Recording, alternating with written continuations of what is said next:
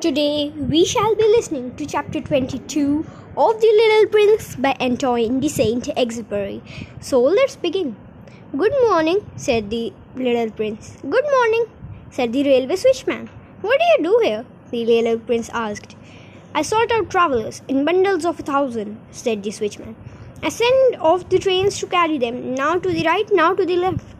A brilliantly lighted express train shook the switchman's cabin as it rushed by with a roar like thunder. They are in a great hurry, said the little prince.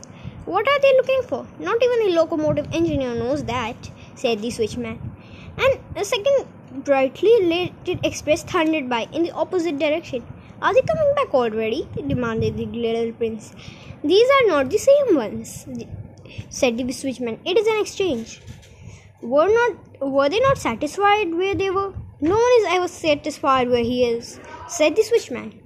And they heard the roaring thunder of a third brilliantly lighted express. Are they pursuing the forced travelers? demanded the little prince. They are pursuing nothing at all, said the switchman. They are asleep in there, or if they are not asleep, they are yawning.